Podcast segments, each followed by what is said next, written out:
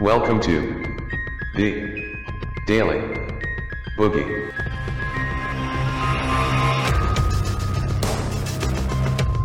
Welcome. I say hello there.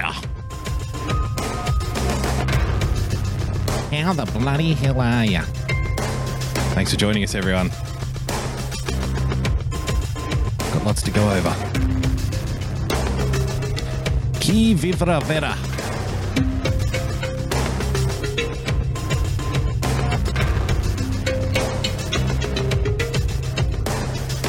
Thanks for coming on in.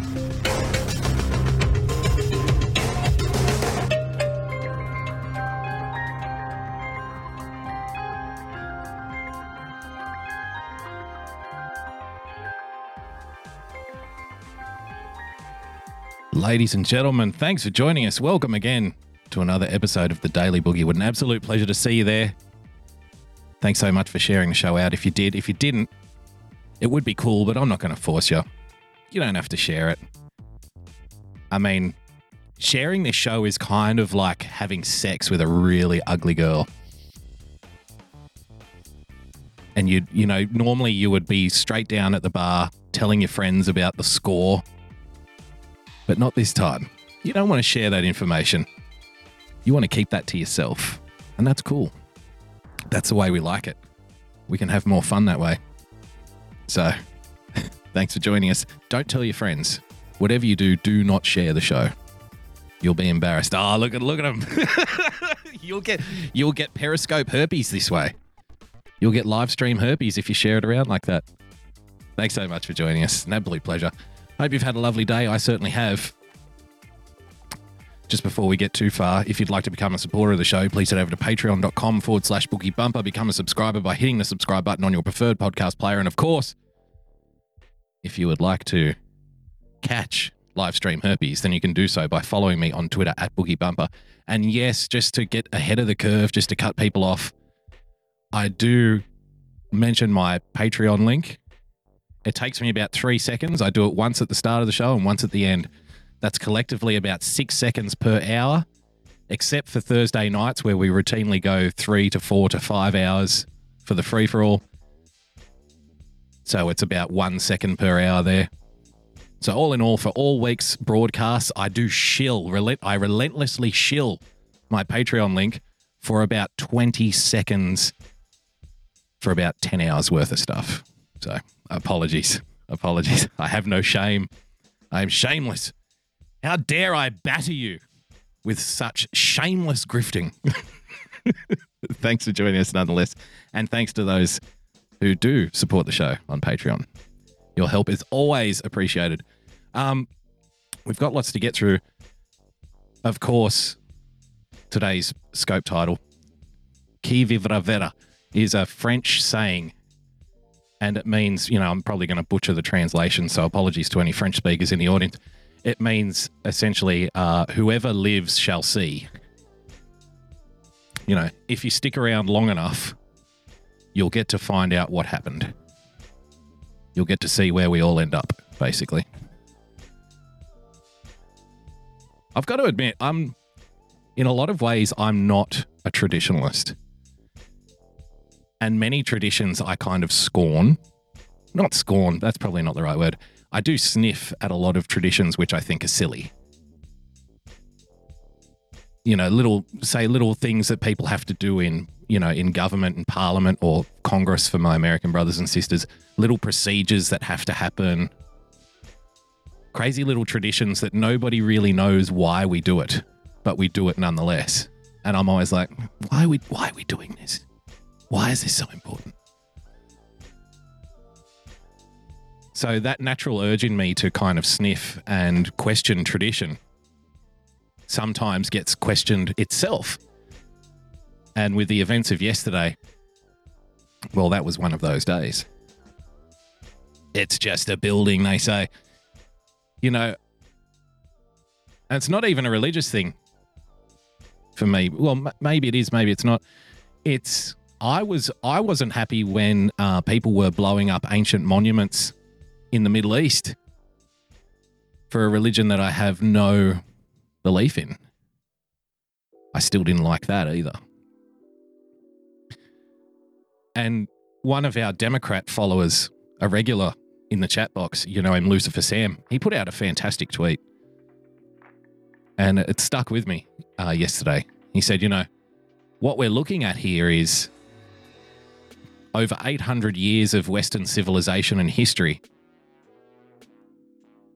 going up in flames, potentially because of someone else's carelessness. And it's a metaphor for where we are today in the Western world. I thought that was wonderful. You know, we look upon the ruins of Notre Dame. No, I'm afraid, my American brothers and sisters, it's not Notre Dame, it's Notre Dame. Pardon my French. Ah, see, we used it in context for once. The smouldering ashes, representative perhaps of our a once proud, strong collection of peoples that we know of as Europe. You know, their industriousness, their their their adventurer, uh, their adventurer streak led them to all corners of the globe. Led them to make technological advancements the world has never seen and construct monuments that last centuries. And as though striking a match, almost a thousand years of history goes up in smoke. And many question why.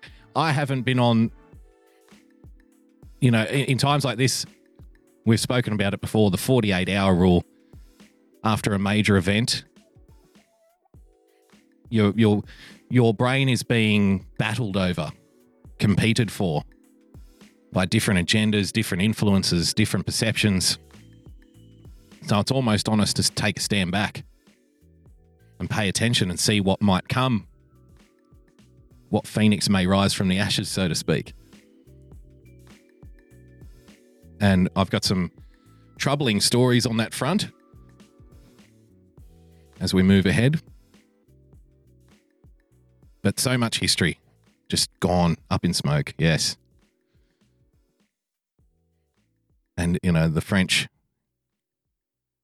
uh, are, are, are proud people. And, and the, the contribution to Western civilization by the French cannot be undermined. I am a lover of French culture. I have no I have no French in my bloodstream. I have no French in my family. But the French is the French people the nation of France, their contribution to philosophy, you know, liberalism, arguably some of the most profound perspectives that have shaped the modern world. And Notre Dame, as it stood proudly over the city of Paris for, as I said, almost a thousand years as a you know a living, breathing testament to the monolithic sturdiness and, as I said, industriousness of the European people. Disappeared. Disappeared in one night. So that did get me. That did get me in the in the sweet spot. Not gonna lie. But like I said, we'll see what comes. We will get to uh, a bit more on that front. But before we go too far, once again, ladies and gentlemen, thanks for sharing. Thanks for following. Thanks for sticking around. I do I do want to do a little bit of follow up. I've got more on the Julian Assange front, you'll be pleased to know. The plot thickens, ladies and gentlemen. Pinched, or as they would say in London, pinched. He was pinched, he was. Straight off a street. Straight off a street at convict. Yeah, we got him, boss. We got him, you know what I mean? Julian Assange was kicked out of the Ecuador embassy for sharing a photo of president eating a lobster in bed. right. Sure he was. Do you want to see the picture?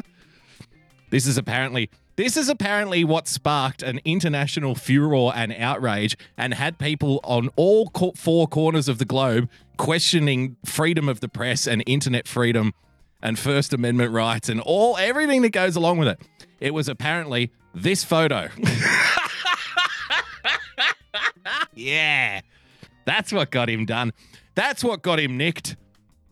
He shared a photo of the Ecuadorian president eating a lobster in bed. See, this is why I love the tabloids. This is why I'm a constant peruser of the British tabloids. The short time that I spent in Britain, I missed. I, I ever since that the very short time. I, can you hear me now? I think you got the audio back. Sorry about that. Voice gone. I know. We've got all we've all got all the pardon me. We've got all kinds of shit happening here in the studio. Uh, where was I? How far did you hear up to? how far did you hear up to? Let me. Someone in the chat, let me know how far you heard up to, and then we'll we'll pick it up from there.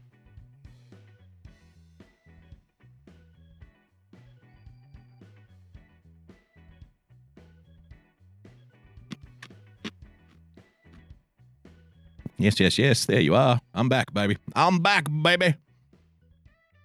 I'm back. Just looking at the president enjoying his lobster. There I am. So, where were we? It was all normal for me, Beth Duffy. well done, Beth.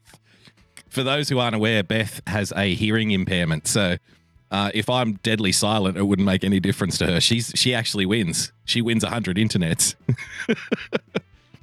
right after the lobster. Okay. Uh, a statement on its website. Uh, Mr. Moreno claimed Assange leaked the photo along with more than 200 private emails and text messages belonging to the president and his wife to a website called INA, INApapers.org. However, WikiLeaks have denied this and accused the Ecuadorian government of fabricating a story to see Assange out, which I think is is perfect because perhaps maybe perhaps maybe I'm just I just want to put this out there. Is it possible that the Ecuadorian government fabricated a story to get Assange out of their embassy? A story for public consumption anyway, let's put it that way. Now, if you are the Ecuadorian government and you want to fabricate a story to get Assange out, could you not do better than accusing him of leaking a photo of the president eating a lobster in bed? Well, he's actually, he's not really eating the lobster, is he? The lobster looks eaten. He's basking next to the empty shell, to be fair. Now, for that reason, I think that this story is almost crazy enough to be true. because the Ecuadorian government, it, you could fabricate all kinds of stories about Julian Assange. Why would you fabricate a story that you kicked him out because he leaked a photo of the president eating a lobster in bed? So I'm almost prone to believe it just because of how fucking ridiculous it is. there you go. The real story behind Julian Assange. He was said to have smeared his own poo all over the building's walls in a protest and annoyed staff by skateboarding late at night. this guy, this guy, this guy, Julian Assange was apparently. By day, he was smearing his own shit on the walls of his room, and by night, he was skateboarding and doing rails, you know, down the stairwells of the Ecuadorian embassy. Cowabunga, man. what, what do the kids say now? Sick licks, bro. I don't believe for a second that Julian Assange was skateboarding around the embassy at night when everyone else was asleep.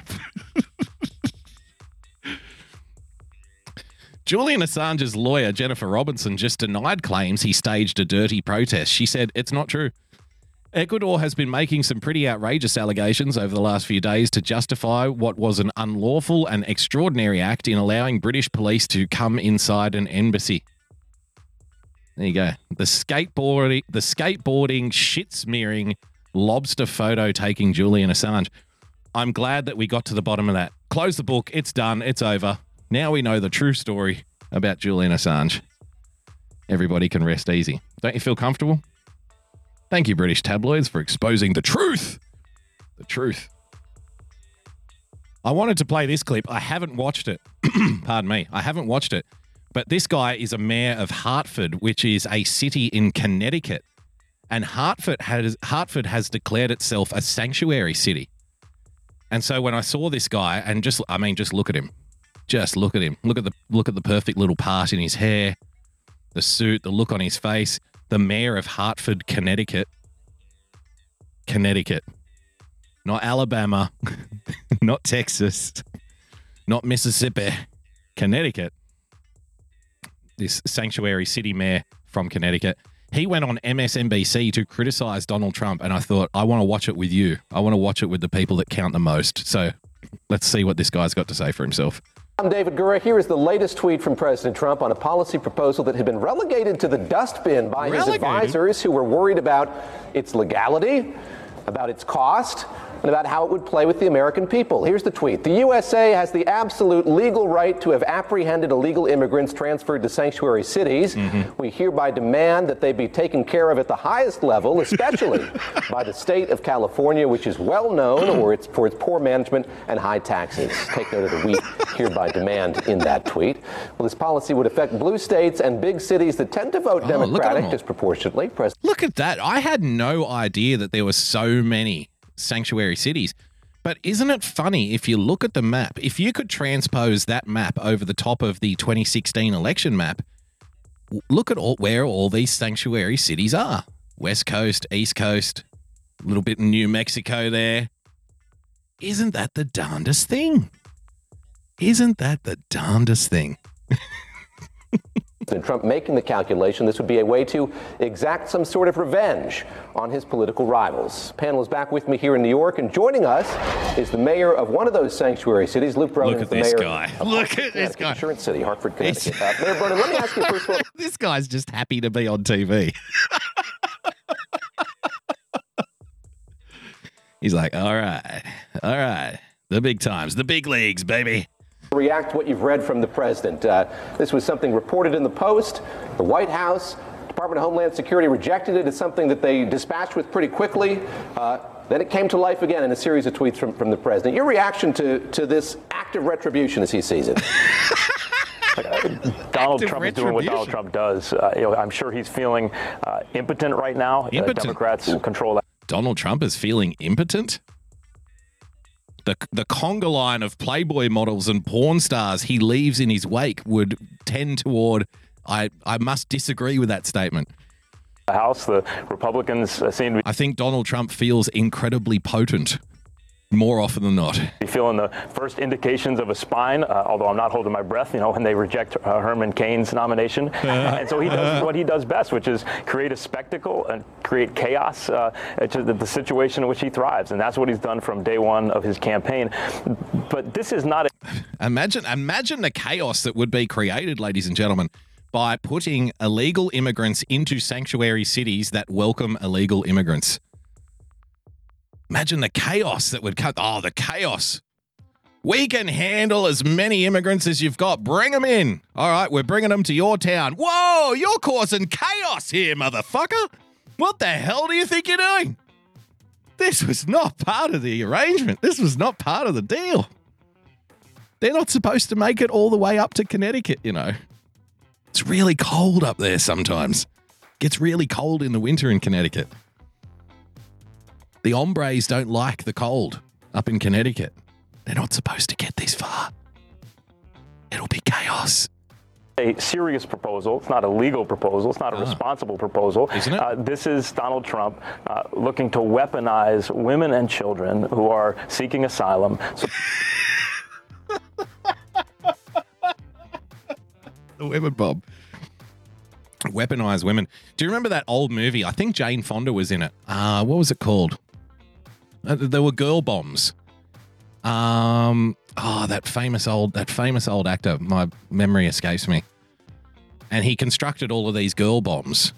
You know, pretty looking women who would blow up and kill uh, government officials, like they were sex dolls. So they would little robots, and they would walk around. I want to have sex with you. Next thing you know, kaboom. Oh, forget the forget the movie. Someone in the chat will know. Weaponizing women and children. What is he loading them into a cannon? How do you weaponize women and children? See now, now this this idiot mayor, he thinks was it Barbarella? There you go, Barbarella. This idiot mayor thinks that he's winning here. This guy thinks that he's got one over. He thinks he's really clever. Donald Trump is weaponizing women and children to use against his political foes.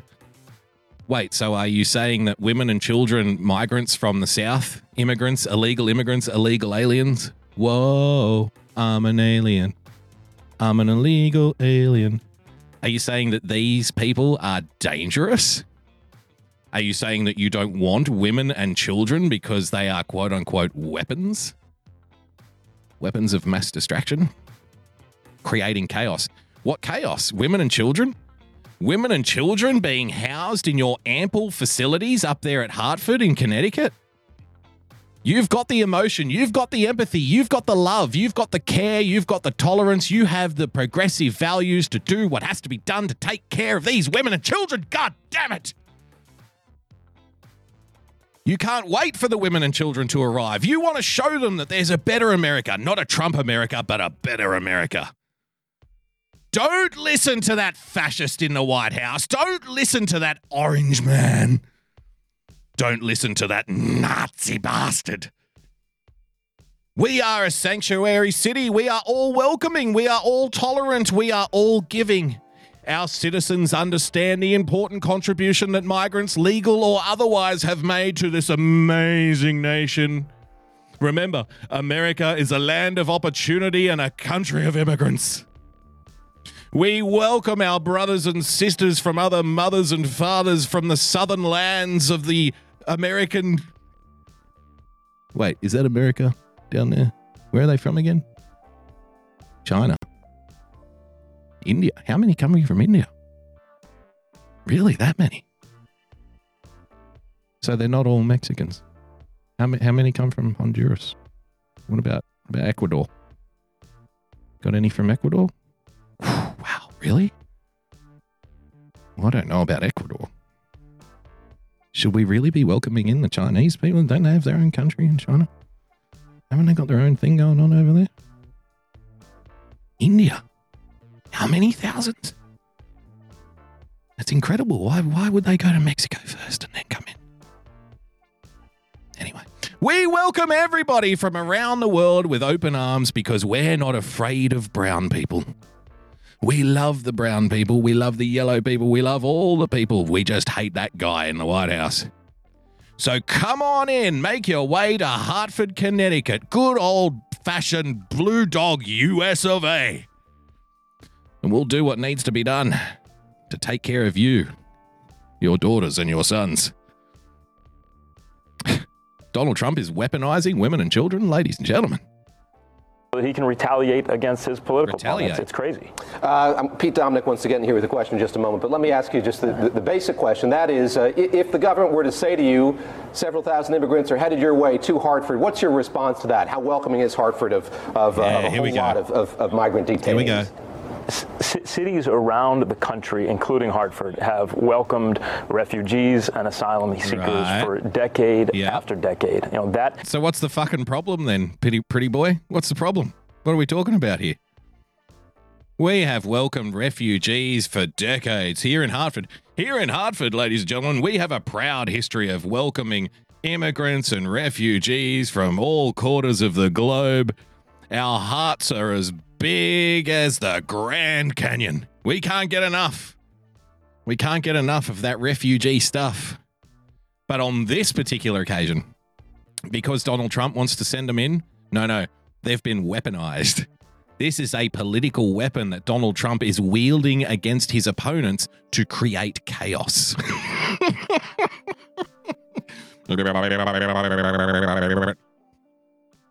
Ladies and gentlemen, the pretty boy mayor from Hartford, Connecticut, doing his absolute best not to fall over himself and end up in a crumpled heap on the floor, swallowing his own tongue as he tries to process his own inane logic that came down from DNC HQ, trying to invent a reason to be against the thing that they have been in favor of for many, many years. Isn't it fantastic? All right. Let's get to the depressing shit. It started with a plume of smoke, but swiftly became an inferno, engulfing the most iconic Gothic cathedral in all of Europe. Within hours, the flames took the cathedral's timber roof and sent its spire crashing to the ground.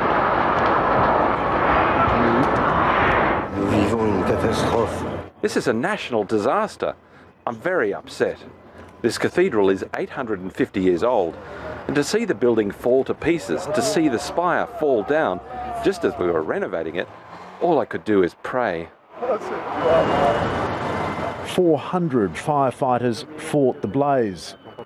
They climbed into the church towers to try to prevent its spread, but soon authorities were preparing Paris for the worst, warning the cathedral had been devastated.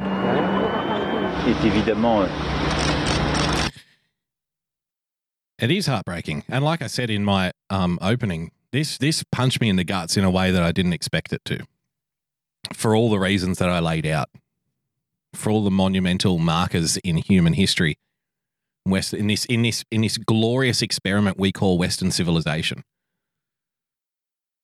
and you know what it, it doesn't just what it doesn't just mean to Europe. What it means, uh, the ripple effect that it has across the globe. And, you know, some idiots are going to lob in and say, oh, the Europeans and the colonials, blah, blah, blah, blah, blah. But I, I have, you know, although I have no problem discussing bad things that people do in history, I do think that hell reserves a special room for those who want to bask in the comfort and the glory and the advancement of Western civilization whilst never actually bringing, bringing themselves to acknowledge it. So I have very little time for those people. But this this building is it's a it's it has it, it was it's more than a building. I've I've been to Paris. It it's it's got a soul. It's got a heartbeat. You can you can I know it sounds, you know, new age, but you can you can literally feel it. You can feel this building. and it, it courses through you. And you don't even understand why. You don't even know why. Even people that don't even know anything about it, people who aren't even Christians, atheists can walk through this thing and be overcome with all of it, like a sense of history, of purpose, of, you know, profound. Uh, a, a, a profound reason to perpetuate yourself through time. It all hits you all at once. It's quite extraordinary. And you know, like I said, 90 seconds in 90 minutes, gone. Erased. Done. The reason that um I don't want to engage too much in blame but let me let me preface this right because we're going to get to some stuff where people are blaming people, and then the media is doing their best. There's problems here. There's problems all around. Let's just hear a little bit of Macron first, and then we'll get to the good stuff. Un terrible drame. A terrible tragedy.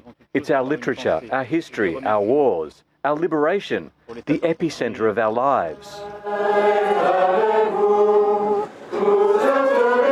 Hundreds of Parisians flocked to the banks of the Seine. Incredible.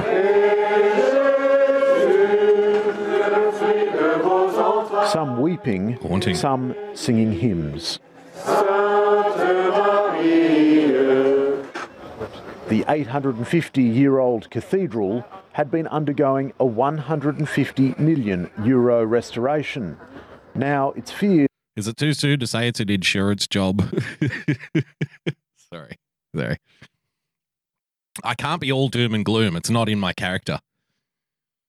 150 million euro in you know insurance job. Some some dodgy shopkeeper trying to do the calculations. Well, you know, I'm not going to be able to afford the payments on this re- renovation. I mean, we're talking about Macron here. We are talking about Macron. This guy knows finance. This guy knows insurance law. Yeah, just tell you, tell you what, Emmanuel. Tell you what, Mister Pres- El Presidente. Why don't you just turn a blind eye? Why don't you go out for a nice dinner on Monday night, and we'll take care of everything. Don't worry about it. It'll be fine. just put in the paperwork, get yourself a good alibi. We'll take care of the rest. It was those very renovations which might have sparked the blaze. Je pouvais pas imaginer que Notre-Dame. euh, I could not imagine Notre Dame hit by such a catastrophe. For me, it's France that's been touched. France is burning. Notre Dame stood for centuries France has been burning for quite some time, my dear. That's the other thing. France has been burning for quite some time. H- haven't you noticed? But again, this is this is the special aura that uh, Notre Dame has. This is this is the big one. This is the Super Bowl. People are saying um, churches have been attacked in France for a, a few years now. Yes, I know, and I've read I've read all that stuff, and I agree, of course. But this is the this is the big one. This this is taking down the big cheese. This is this is going for the title. Right? Now, of course, just because a number of churches have been attacked in recent years doesn't necessarily mean that this one was attacked, but it does lend itself to people questioning because of, you know, it's a pretty big coincidence. In Holy Week as well, the week of Easter, the biggest the biggest church in France. People are asking questions. And I don't want to say that it was attacked without any kind of information to back it up. Because who knows? It could have been a drunken Frenchman leaving a cigarette burning near near a can of turpentine or something. You know, I said to someone earlier today who was saying, "Oh, it's it's a it's a terror attack, it's a terror attack, it's a terror attack." I said, "Well, instead of hateful ethnic, how about instead of hateful ethnic person, maybe it was an uncredited ethnic electrician. no, no, no. I did good job. I did good job. You check my work. You check my cousin. My cousin is a good reference. He tell you I do I do amazing work. This was not me. I was not even in the building. I tell you, I do all the electrical work. I put uh, the sticky tape. I put the electrical tape over everything. Nothing could blow up. There's no problem. This is your problem. This is not my problem. I do not do this. Can I see your accreditation, sir? Wow, this is this is there's a problem with my accreditation. You'll see it's in the mail. It will come in the mail eventually, but for now, you here. I give you my phone. Here, you you speak to my cousin. My cousin is good man. My cousin is good electrician. He tell you how good I am. He knows how good I am. He tell you I do big job, big job all over France. Big job. And then when you turn around to grab the phone, he's in the work truck and he's gone. He's out of there, never to be seen again. Maybe that could be the case, right? Who knows? Who's to say? But there are things that line up. And here's the other thing everything for me is on the table until it's not. You know, people like to talk about, you know, being open minded, but how many people are really open minded when it counts? How many people are really open minded when it counts? Everything is on the table until it's not on the table. And what I've witnessed in the last few days is a great deal of people, not last few days, last day, last 24 hours. I've seen a great number of people try to tell us what is absolutely not on the table. And that's that's when my eye starts twitching. That's when I start, you know, getting a, a nervous twitch. I'm sorry, what? What? When people come around and say, we don't know anything. We don't have enough information. We can't make any assumptions. We can't say what is or what is not, but we can absolutely say that it was not this. And I think, I'm sorry, really? Really? We can do that? But I thought everything was on the table. I thought we haven't got all the information yet. We don't have all the information, but it was absolutely not a person with hate in their heart who wanted to inflict pain upon the Christian world and France simultaneously. That was absolutely not the case. That could never have happened.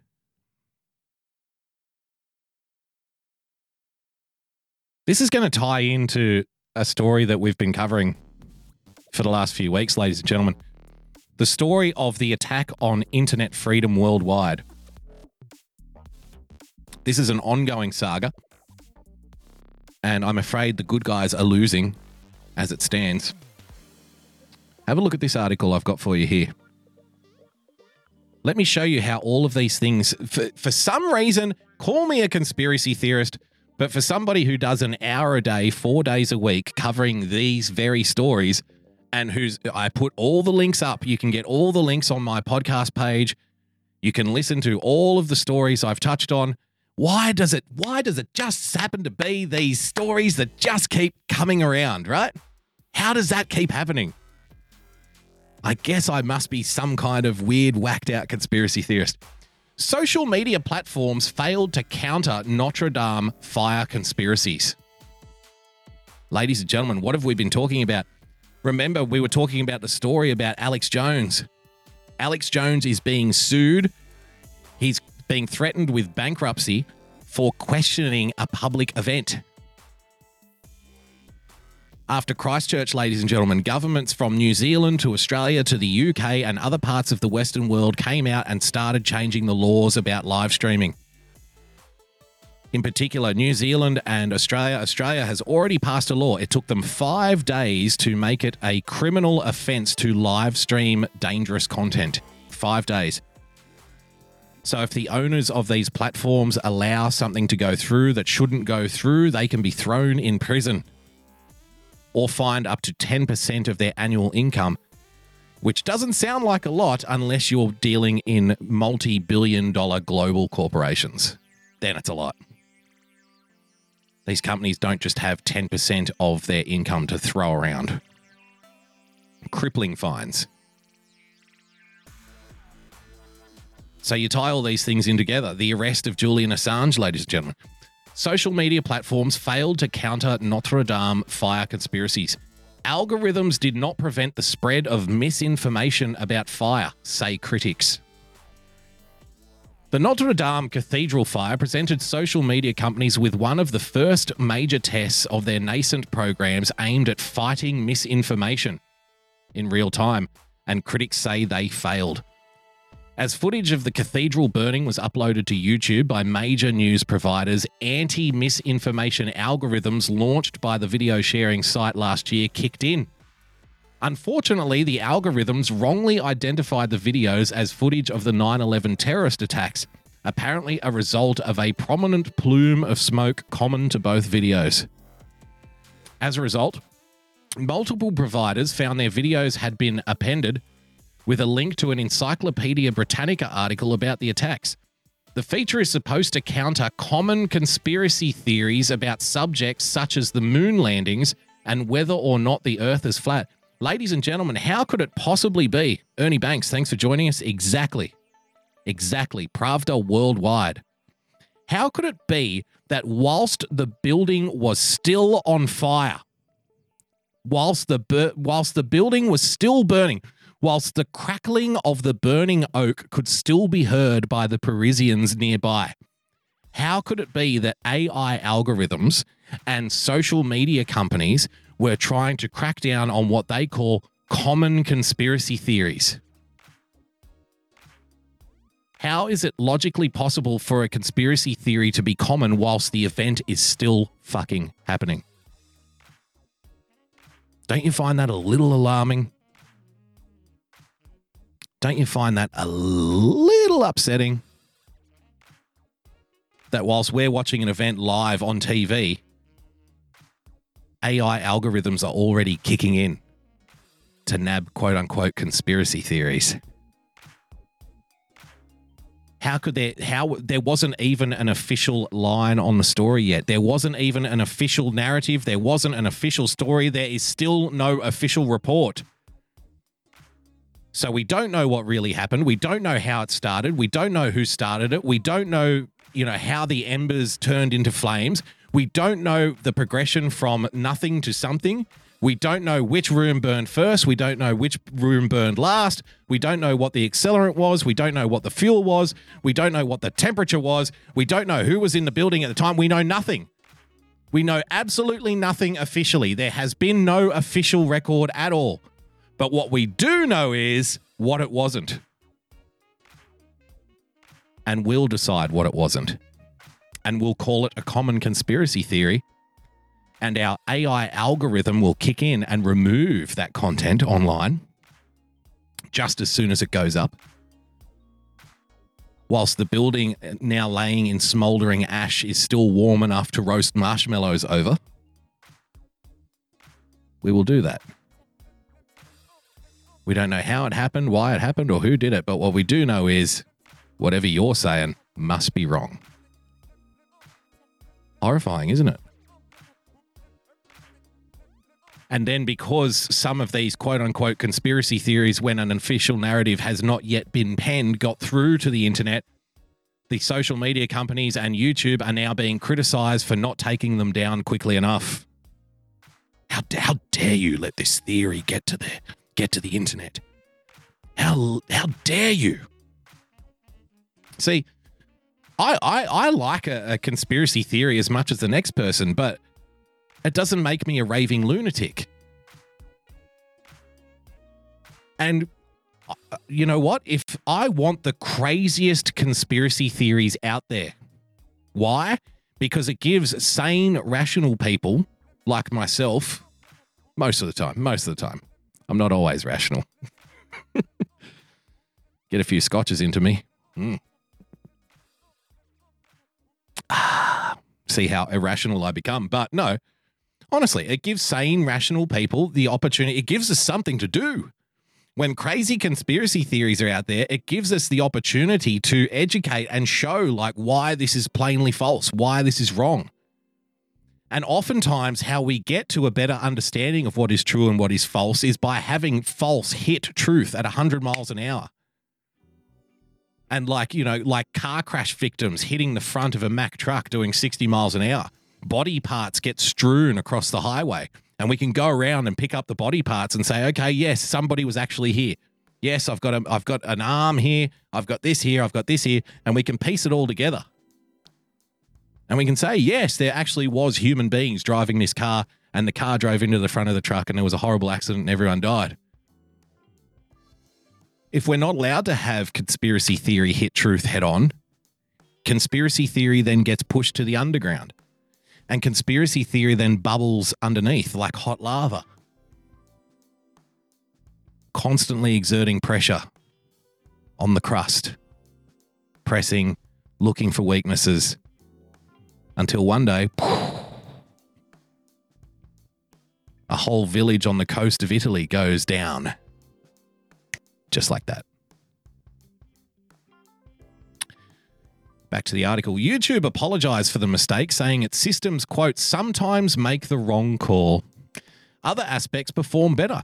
A search for Notre Dame is automatically recognized as a search for a news event, pushing videos from, quote, legitimate news agencies to the top of the results. Ladies and gentlemen, do you remember two years ago when people were told that it was a conspiracy theory that YouTube was putting CNN, MSNBC, ABC, Fox News to the top of search uh, engines and the top of search results when people punched certain terms into YouTube. Remember when you got told you were a conspiracy theorist for putting that forward?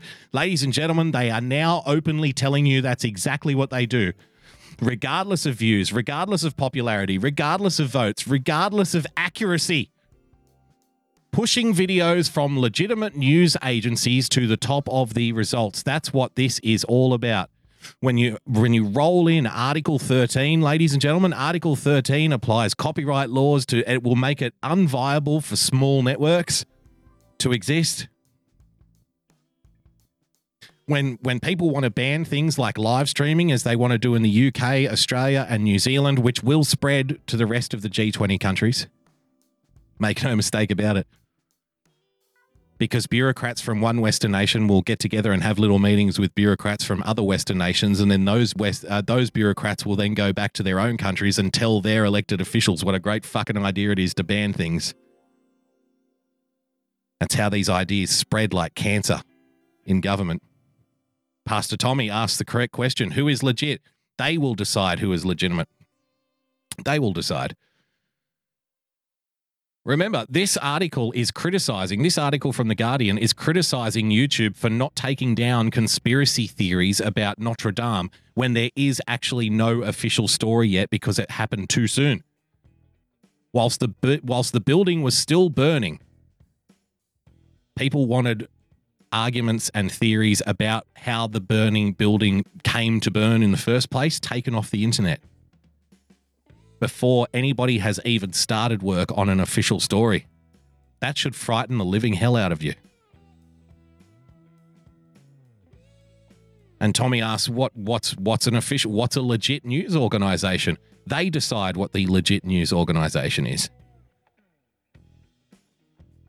You see, if if massive fines and massive sanctions and, and criminal sentences can be imposed on companies who allow live streaming dangerous content, then they're only going to allow. This is why I say if you want, if you only want CNN, MSNBC, ABC, and Fox News and the rest, if you only want these people be uh, allowed to live stream on the internet, then vote in favor of internet regulation because that is exactly what you're going to get. Internet regulation is all about entrenching established powers, declaring them to be legitimate and everyone else to be illegitimate, and essentially pulling up the drawbridge on the information game. It's it's more important than gamers, you know, losing income, which I'm not in favor of either. It's more important than me being able to do this. That's the real game. Entrenching the established powers, force feeding you. And if you don't believe me, I'll I'll say to the I'll I'll go back to the article one more time. If you think that I'm making it up, if you think it's a conspiracy theory, which may get this video removed, if we like to think of it as a conspiracy theory again, YouTube apologized for the mistake, saying its systems, quote, sometimes make the wrong call. Other aspects, asp- uh, pardon me, aspects perform better. A search for Notre Dame is automatically recognized as a search for a news event, quote, pushing videos from legitimate news agencies to the top of the results. Legitimate news agencies, i.e., not you. Not you.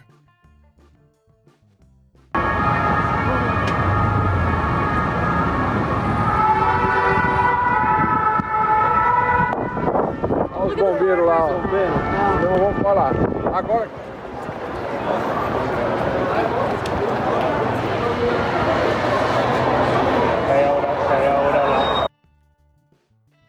on a totally unrelated topic from Bloomberg a couple of days ago. The US is losing a major front to China in the new Cold War. What is this you're talking about? This is before the church was burning.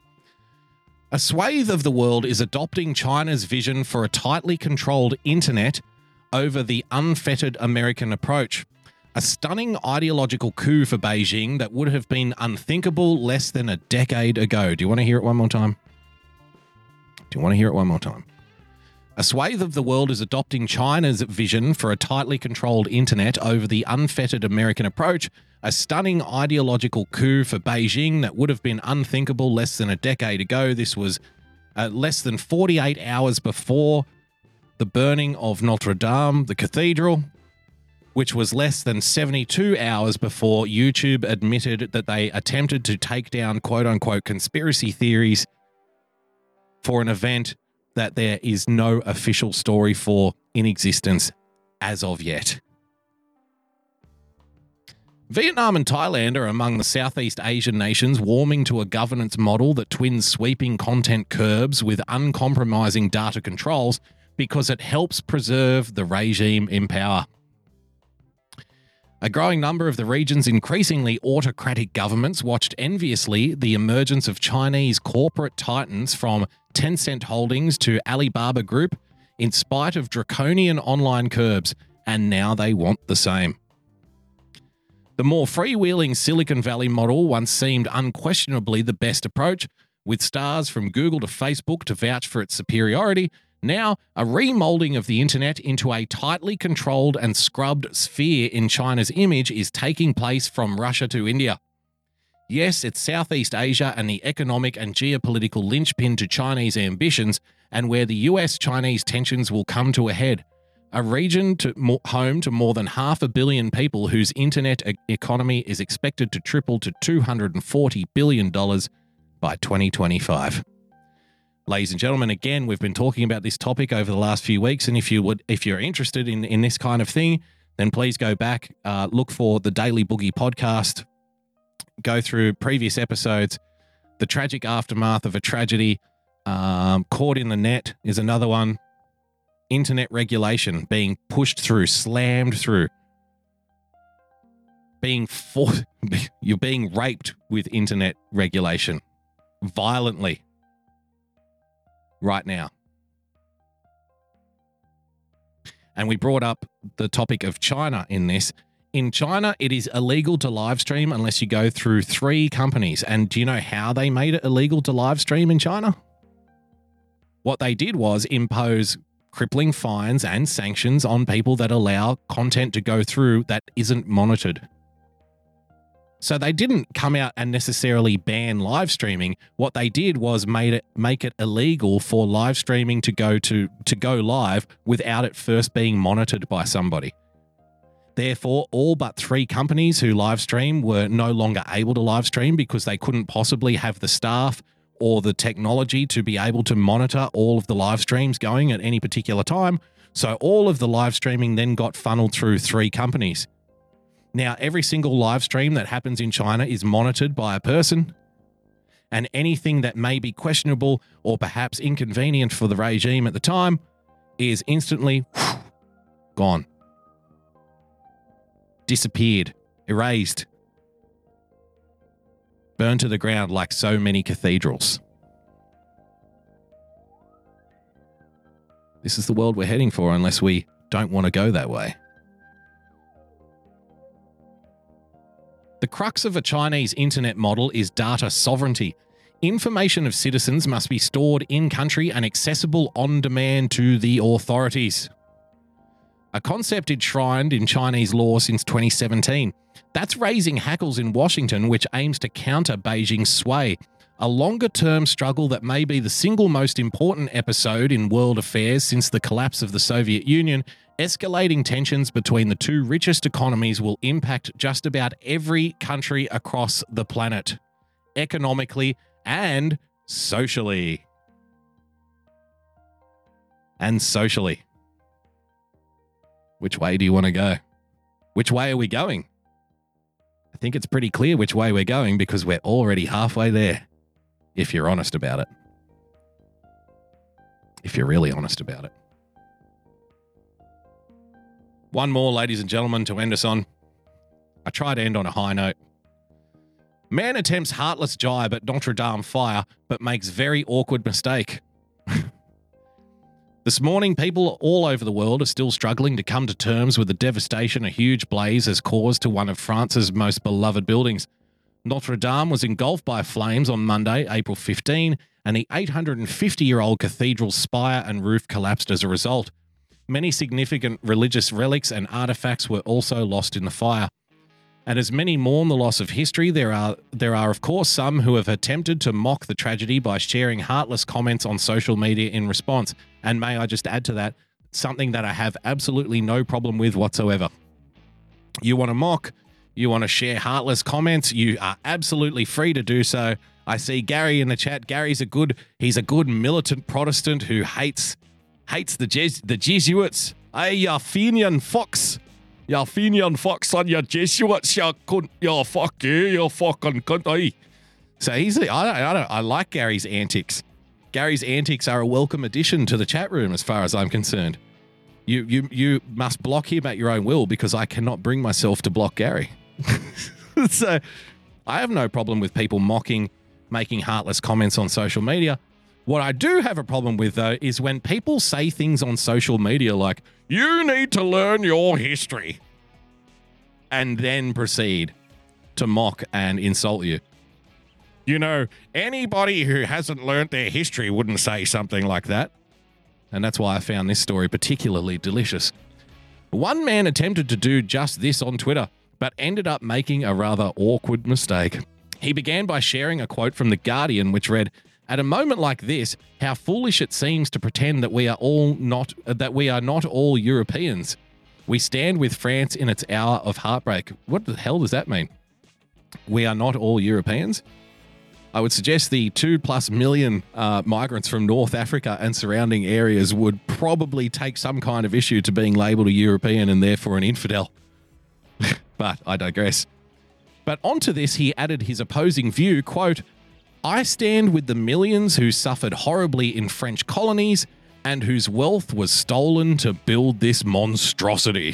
Why blank out his name? Put it up there. Come on. If this was a neo Nazi, or dare I say it, a bigot, uh, do you think his name would be blanked out, ladies and gentlemen? Just a question, just throwing that out there. Over 140 people have responded to this tweet so far, pointing out a glaring error. There were no French colonies during the period in which the cathedral was constructed.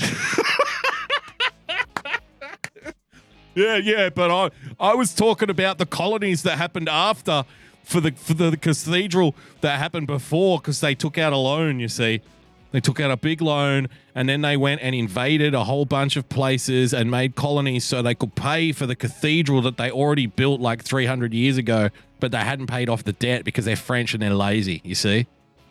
And so, fuck colonialism. That's what I'm getting at, man. Fuck colonialism, right, bro?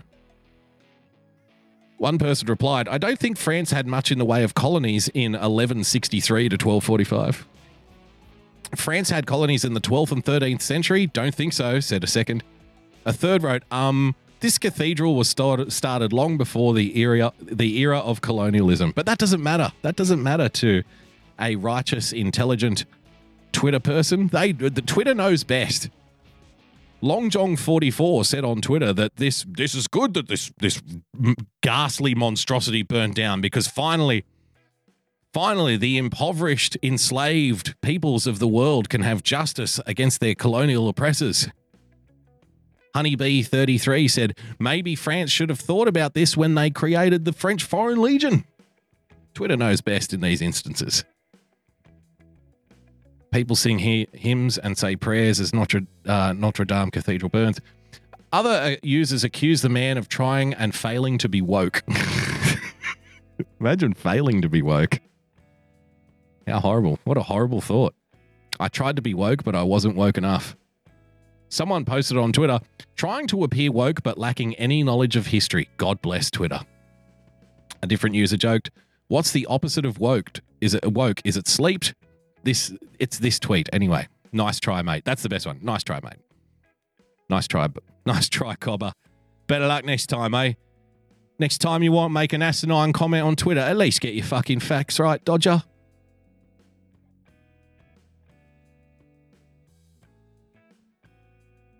Gonna get a video to play or what?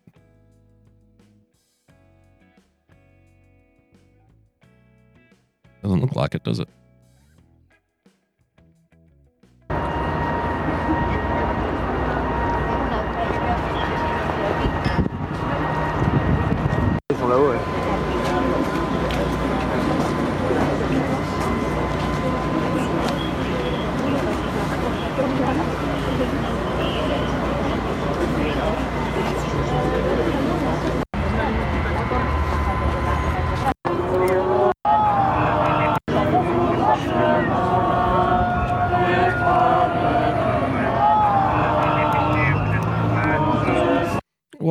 Moment. Singing hymns in the shadow of the once mighty Notre Dame Cathedral as the smouldering ashes lay on the floor as a metaphor for modern Western civilization. Time to get on this. Time to get on the iPhone and take a selfie. They're tweeting out, just checking out the cathedral. Wish you were here. It's hot. So hot right now. Maybe they were looking up the lyrics to the hymns. I, I don't want to be the only person here not singing. That would be awkward. That would be very awkward. Have you been abducted? That's a random question, Celeste. uh, possibly, but I was drugged when it happened, so I don't really care. I woke up. I woke up with wet pants. Ah. How bad could it have been?